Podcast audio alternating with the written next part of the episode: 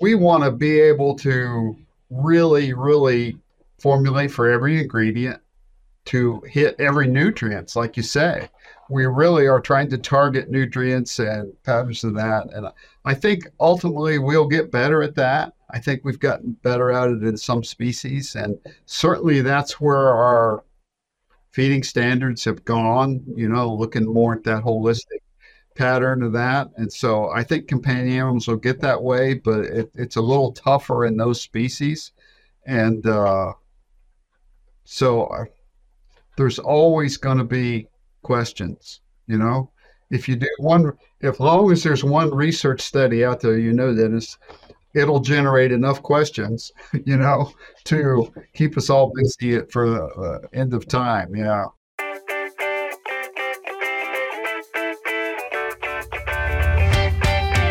A whole new era of communication in the pet food industry is coming. Now you have the brightest minds in the global pet food industry right in your pocket. And what's best? You can listen to all of them while driving, traveling, or running errands. It's never been this good, and it's never been this simple.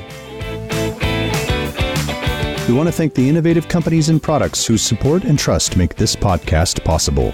Wilbur Ellis Nutrition. Make one call, find it all. Wilbur Ellis Nutrition, your partner for pet ingredients and services. ProAmpac is changing the future of sustainable pet food packaging. Learn more at pets.proampac.com. Welcome to the Pet Food Science Podcast Show, a weekly podcast where you'll find cutting edge insights and all that's working in the pet food industry. Tired of one size fits all solutions that don't quite fit? At Wilbur Ellis, we're bringing custom back to the customer. We know that for your pet food and treats to shine on the shelf, you need to start with the best. After all, even the best recipe is only as good as its ingredients. From nutrition to preservation to blending and bottling, make one call to Wilbur Ellis Nutrition to find it all.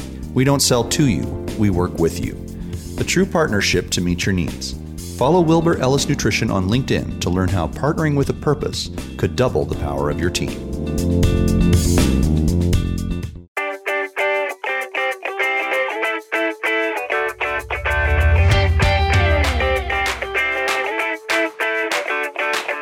Welcome to the Pet Food Science uh, Podcast. We're here today to talk more about uh, nutrition, and I have the uh, great honor and, and privilege of uh, interviewing Dr. Harmon, whom I've known for many years, and we've interacted on a number of projects.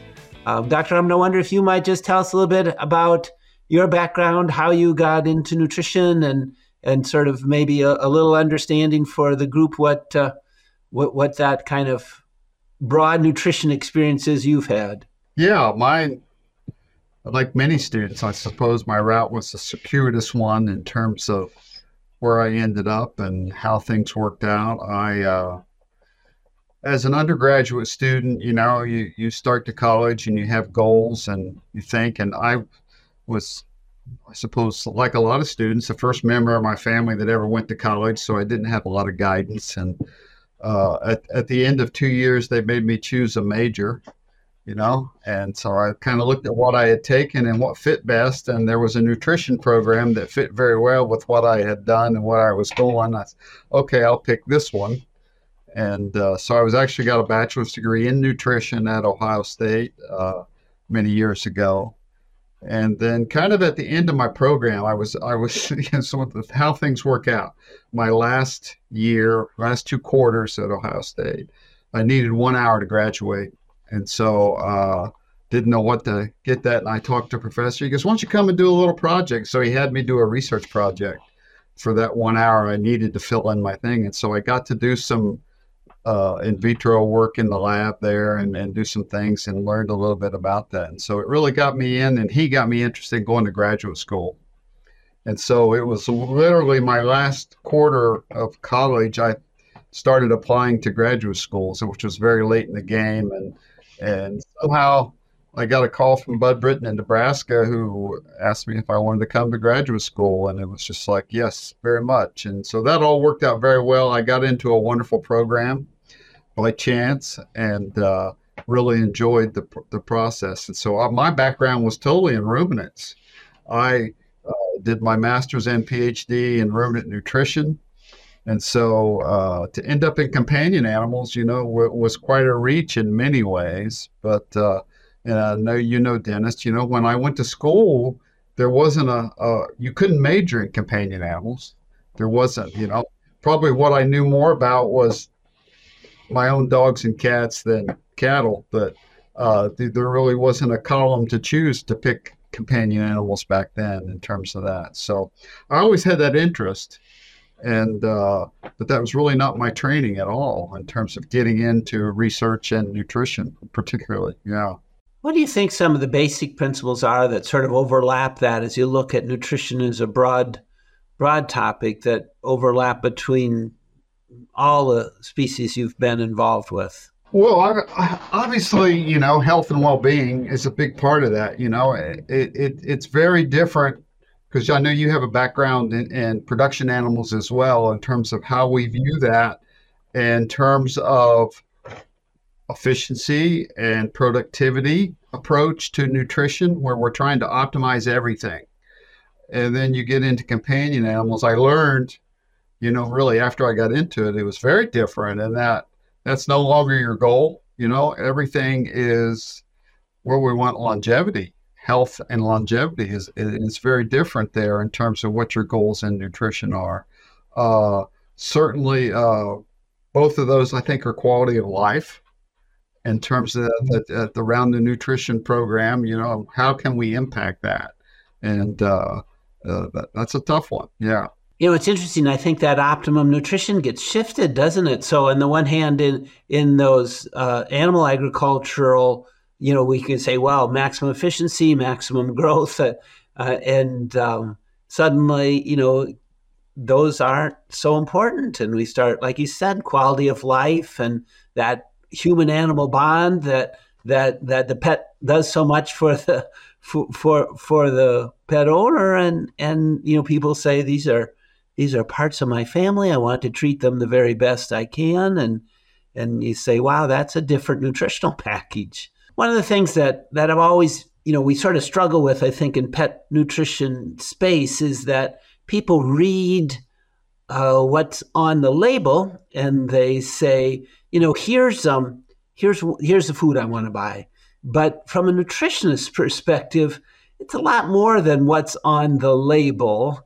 And, and I just wonder if you could talk about that sort of tension between providing ingredients and providing nutrients um, because I think you know that's uh, maybe on on your very strong point with the production animal. Everybody knows it's it's nutrients, but from the from the pet food, uh, it's a little more to say. There's there? a lot more discrimination, if you will, in terms of those ingredients. Certainly in the pet food industry, than we ever deal with in the livestock industry.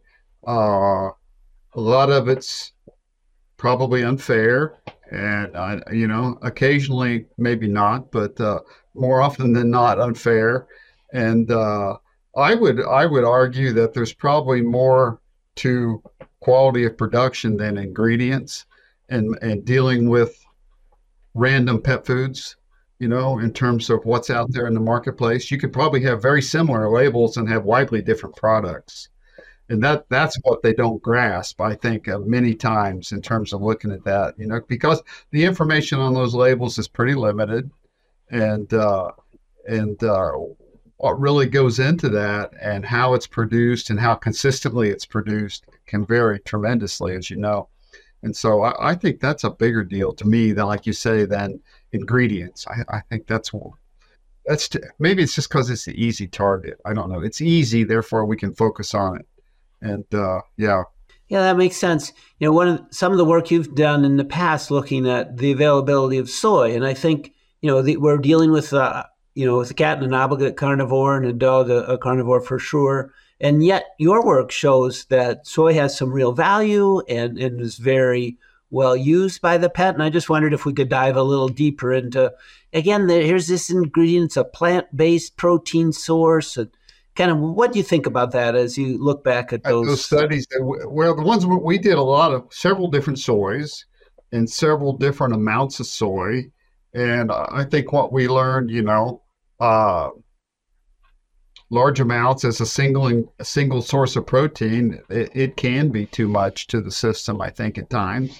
But as a component of a high quality diet, uh, soy is a very high quality protein. I mean, that's why it's so widely used, you know, in terms of uh, animal production throughout. It is the gold standard for protein supplementation to the majority of animals fed in the world, no doubt, in terms of that, I think. And so, uh, in terms of protein quality and the amino acids and profile that it provides, you know, it probably has the advantage because of its place is it's probably the best studied protein source, you know, that we have. And uh, are there higher quality, what we would call high quality protein? Sure, sure. But in terms of the quality you get for the cost and uh, the nutrient availability, it's an outstanding ingredient, you know, as a component of a of, of, of a diet, you know, like I said.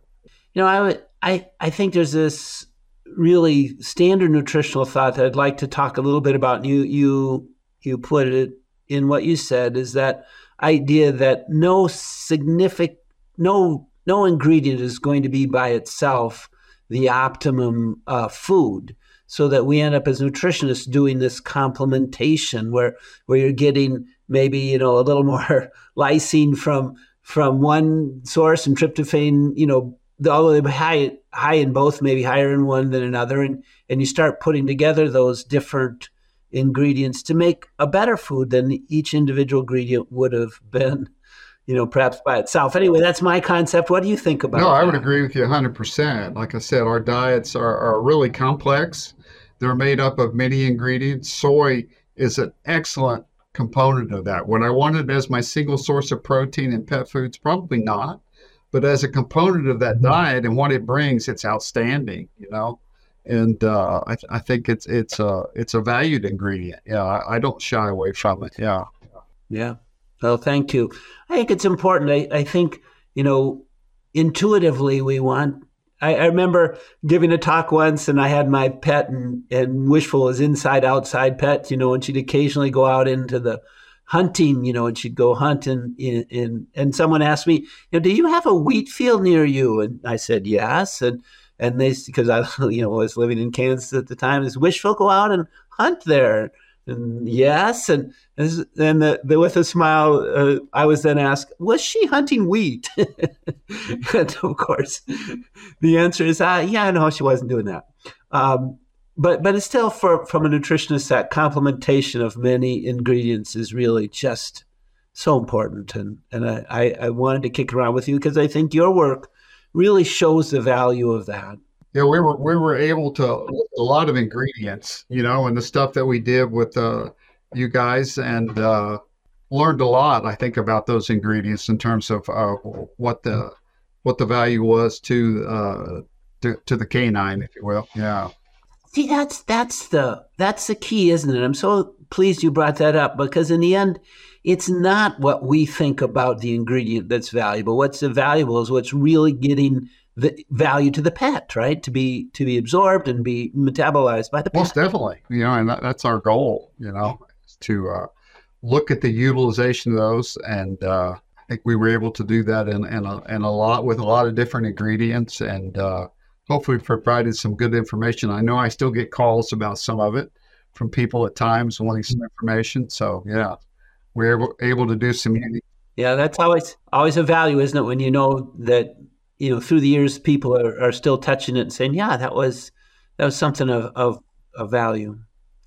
You know, we have this whole other area I wanted to talk about some, which is kind of the I don't know if we call it nutraceuticals or botanicals or or what that is that you know we don't recognize them as essential but perhaps they have value. And i just wondered what you thought about that category. It's kind of uniquely human pet. I don't maybe you're doing it in the large animal nutrition but seems more like on our side. Yeah. There's a little bit of it out there in, in uh, production animals obviously. There's so much pressure on uh, trying to keep antibiotics out of the food chain and, and, and antimicrobial resistance. people are looking for alternatives to the kinds of things that uh, those kind of essential oils and other, like you say, nutraceuticals. That's a very broad term. Uh, can bring. We've done some work in recent years uh, with C- CBD in companion animals because that was uh, uh, an important component here in our state uh, that we did a project with. And uh, yeah, it's hard. There are hard things to study sometimes in terms of really having the perfect model to see where you can see benefit from them. You know, it's one of those things. I always like to describe a lot of those. They're rarely, if ever, bad, and occasionally they're very good. But it's hard to predict when that's going to happen. You know, kind of kind of things you add. Yeah, yeah, yeah. So how you know how might we tell you know consumer if they're thinking about this? I mean, you've been in the area. I've been in the area. I I don't really know what to tell them. Sometimes I sort of say, I hope this stuff doesn't work because I know so little about it that if it's as powerful as you're saying, oh, wow. Yeah, no, it's hard. Like I said, it's just, I don't know. Tell me how to, you know, show me the data, number one. Yeah. Show me, show me why. Convince me the why, not just what somebody said, but, you know, like I said, like you said, good study that explains why it has value and uh, those are hard to do, and they're expensive, and so it's hard to it's hard to have that data to back these things. Yeah. Perhaps that's a reason that you need to continue to uh, train graduate students, so that uh, there, there's a there's a huge area, right? I mean, it, it's it's possibly very significant, uh, and, and just really more research needed. There's always more needed, and again, it just gets more challenging all the time. I think to to do uh, just because of things we talked about, the cost and everything associated with it. It's it's a it's an issue. Yeah. Well, Dr. I, I always like to ask people, and I hope you will you'll take a little time to tell me. You've been in this industry a long time. You've recruited people and been on on uh, national, international groups. Uh, what what what do you think makes for a good uh, team you know, someone you might wish to be in your team? What do you look for to say, here's someone I really want to I want to bring in or I want to work with? What characteristics might they have? You know, in, in dealing with students for the last 40 years, you know, the, the first thing that always comes up with new graduate students, I think, A, is time management in terms of how they use that. You know, they come from a point in their life when, you know, they've kind of been uh, tunnel vision of just taking care of their classes. And now we want them to do so many other things in addition to that. And so those individuals that have that ability to manage their time efficiently and be productive, uh, individuals that have the drive to finish things, you know, lots of people like to start things. It's tough to finish things, and, and that's that's an important characteristic I think to be successful or maybe to be productive. Yeah. I work in a field, I always tell students, I work in a field where, you know, you're given a lot of freedom, you know, and you're not rewarded for working hard. You're rewarded for what, for being productive. You know, you have to actually accomplish things. And so that, that kind of characteristic, I think, uh, is really needed uh, in terms of that. And so, yeah, it's, uh, it's very important. And, and I've learned, even more so, even in today's world, I, you know, one of the things I, the longer I get in career, the more I value is the ability to write. And our students are so poorly trained for that more and more all the time because the world we live in. That's still, you know, uh, uh, such a huge asset to what you can get done in a given amount of time uh, because it's still so important for everybody. Yeah, it really brings that communication component in that I haven't I haven't thought about that much, but I think that's really interesting. Because in the end, I, I, had someone tell me, and I actually disagreed with them, but foundationally, probably they were right. They said, you know, what your science is doesn't matter much if you can't communicate it. And I argued, well, it matters to me. but but what you're saying is, you know, you want to be successful, then you got to communicate this. Oh, absolutely and even more and more and more for the world we work in, or at least I work in the university, you know, it's all about it's writing at the beginning when you develop proposals to get this funding that you need to do, and it's writing at the end for the papers you've got to publish to be able to do that. And uh, it, all the fun stuff's in between, but you know you've got to be good at that. Yeah. What do you, what do you think as you look at the people that have uh, maybe succeeded at that? What are you telling them as as they come through your graduate program and saying, you know, here's the, here's the universe of possibilities out there. You know, when I came through, everyone wanted me to be them, which was uh, your position. You know, the the uh, uh quality esteemed professor and director. Uh, you, you have many titles, I think, but but it turns out probably most of your students don't do that. What what what do you tell them? I tell them, I give them lots, of, you know, and there's so many examples through the years, Dennis. It's a really good point because most of the people uh, always end up somewhere else than they thought they'd ever be, you know. Uh, when, when you work in industry, most people you know work in industry, the name of their company's changed six times. And, you know, they, they or they never thought they would work in industry. They always wanted to be at the university or vice versa. And so there was all those things. You just never know where you're going to end up because one of the th- I think that's one of the things about being so specialized and highly trained. You know, there's not six million jobs out there for you. You know, there's a few if you're lucky, and uh, you kind of have to find your niche and where you fit in that because you are very special, and uh, you don't know what that's going to be. I've, I've got students, like you say, I've got several that are at the university but I've got people at the FDA. I've got people that are nutritionists in a feedlot. I've got people that are, you know, uh, all over the spectrum there in terms of industry and, and academia and everything else. So you just don't know. And so, yeah. Yeah. I, I would argue to them, you know, that's why you not only focus on what you have to do, you focus on what people are doing around you. Take advantage of that opportunity, you know, to learn because you just don't know what tools you're going to need, you know? Yeah. Yeah, that's a good a good insight, isn't it? That we none of us none of us are that individual contributor by themselves anymore. We really have to succeed in a team. How do you train that? Any any ideas? Well, no, no. It seems like that gets harder as well. Uh, uh, that whole team effort. You know, I know when I when I, was, when I was in graduate school, you know, you think about the difference in those time. Uh, we had, I want to say, 25 to 30 graduate students just in ruminant nutrition, you know, and not to mention the rest of the department. And so you had such an opportunity. Everybody helped everybody else, and you learned so much from the other grad students. And now I think us and everybody else's programs are much smaller. And, uh, more specialized. And so, yeah, I think that opportunity probably isn't as great. It's a really good question. Yeah.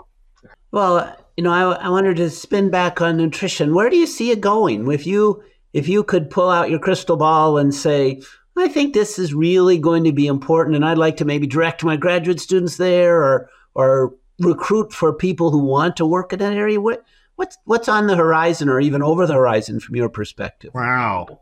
I think I think we'll get you know, it's I think one of the challenges, like for example, companion animals, particularly, one of the challenges has been, let's face it, the things you can do are very restricted compared to working with farm animals and and what you can accomplish nutritionally. I think that's a challenge, but I think the tools will get better, and we will be able to do a better job of I hate to use the word modeling, but that's the kind of picture I'm going in my mind. You know, it's like you say, we want to be able to really, really formulate for every ingredient to hit every nutrients, like you say.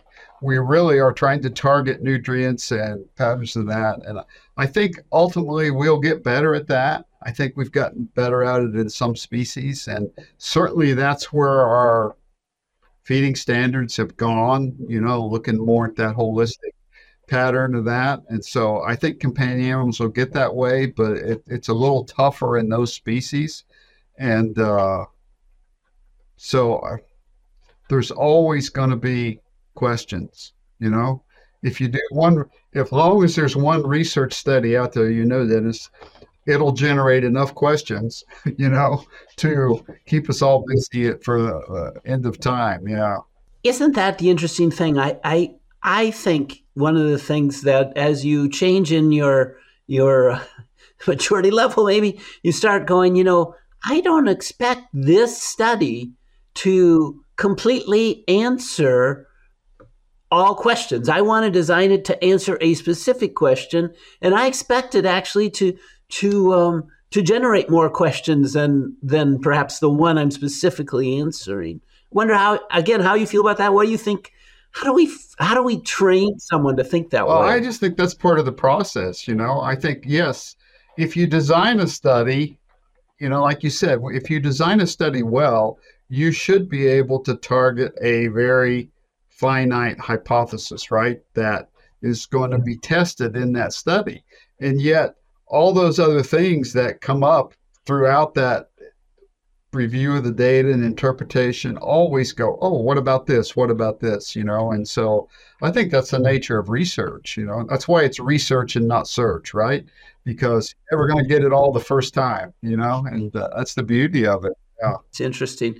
And and part of the fun of it really, because then your mind is always clicking and and you're processing and and pulling forward in a way. Yeah, it's always it's a never ending and and the whole world in which we work in many some ways it's gotten tougher, other ways it's gotten better. And by that I just meant the availability of information in terms of you you mention library to a student now and they look at you like what are you talking about? You know they you know they don't do that. Everything's available at your fingertips and at your keyboard and if you ever had to go to the library it would just be the end of the world to find something.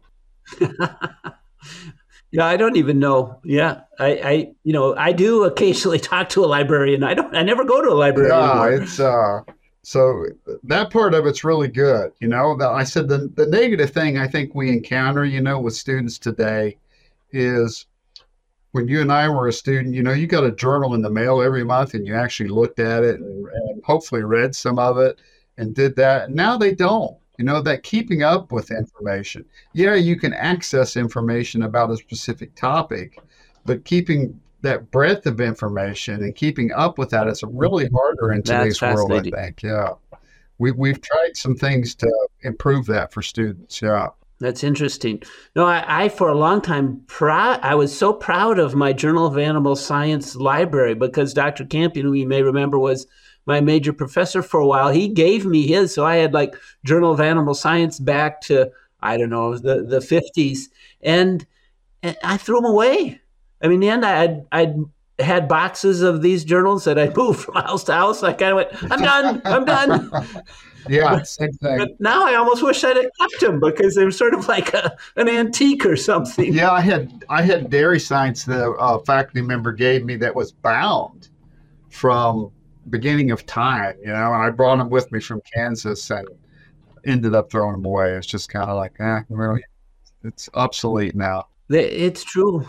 But but you're right. It, there was a cost to that obsolescence. That I, I think the old guys sit around with a with, with a with a chat and a, and a beverage some days sort of go, yes, but we we had something we gave up, and that's an interesting interesting thought there. Maybe it's a it's a, it's an interaction with your students or with your peers where that breadth can kind of come back that that we used to get because we looked through the whole you know journal that was in front of us, not just what we had published. Very much. My, my colleague was just telling me about an, uh, a program yesterday that will tell it whatever journals you want, and you can get those indexes every month right to your email. I thought, well, that's really good. I like that. I got I got to test that out. So yeah, so some of it's just learning, I think, but yeah, things are different. Yeah. Well, Dr. Harmon, I think you know we've kind of covered it. I, I really wanted to talk about ingredients with you, and I feel like you know we've kind of we've kind of come to a place where we say yes, they're they're valuable and they tell us something, but but we're really there to deliver nutrients from them, and that's you know that's kind of I don't know. I thought uh, I really I thought with your breadth that that came through pretty well, and and I like your idea about this nutraceutical, very broad, and and and you sort of poke at it and go, boy, there's something there, uh, but. Hmm, graduate students needed and, and work needed. Who do you, let's talk one more thing. I'm sort of doing a summary, but it comes to mind funding you know, at one time maybe we we were all you know tuned into to a, a balance between the the federal NIH NSF. Maybe you get some some uh, agricultural funding from uh, groups there, and and then of course there's industry. How how does that relate to your research? What's what what's out there? You know, as you're training your students to write those grants, and what what do you think? It's still anywhere you can find it. You know, we have a mix of industry and some federal dollars, and uh, you know, we have been very fortunate here for the last several years. We have a USDA laboratory in the college, and so they are tasked with forage animal production. And so they are housed within our college and they pay the college a fee for that space. And then in turn, the college has made that money available for research. And so the the cost is you have to kind of work on their project in terms of forage animal production, which is what we do. So it's okay. And so that's been a good source of funding for a number of years. And uh, but yeah, one of the one of the challenges for us, we just keeps getting more and more is cost of graduate students. What do you think if you write a grant, Dennis, and you want to have a PhD student for three years? How much money does that cost you? You know, are, are you asking me because I don't know? I'll give you a number, and it will it will be woefully uninformed. But I'll I'll say uh, with with benefits and everything, you've got to be over fifty thousand a year, right? So you're you're at one hundred and fifty. Exactly, at the very least. Our minimum stipend is like twenty two thousand for a graduate student, and then but you have to pay tuition on top of that. You have to pay health insurance. You have to pay um, fees, and then you have to uh, figure overhead in. So it ends up like $175,000, you know, for a three year PhD student. Well, who's going to pay that? You know, that's really a challenge for our graduate student program. And it's, it's hurting the whole university, I think. It just, yeah. And I don't have a solution, right? So, um, you know, you, you have to get a really sharp pencil to start pulling those kind of grant funds in.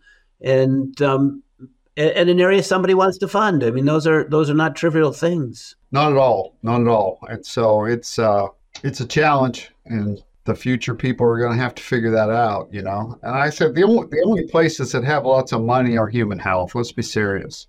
And uh, so it's it's a tough one. Yeah.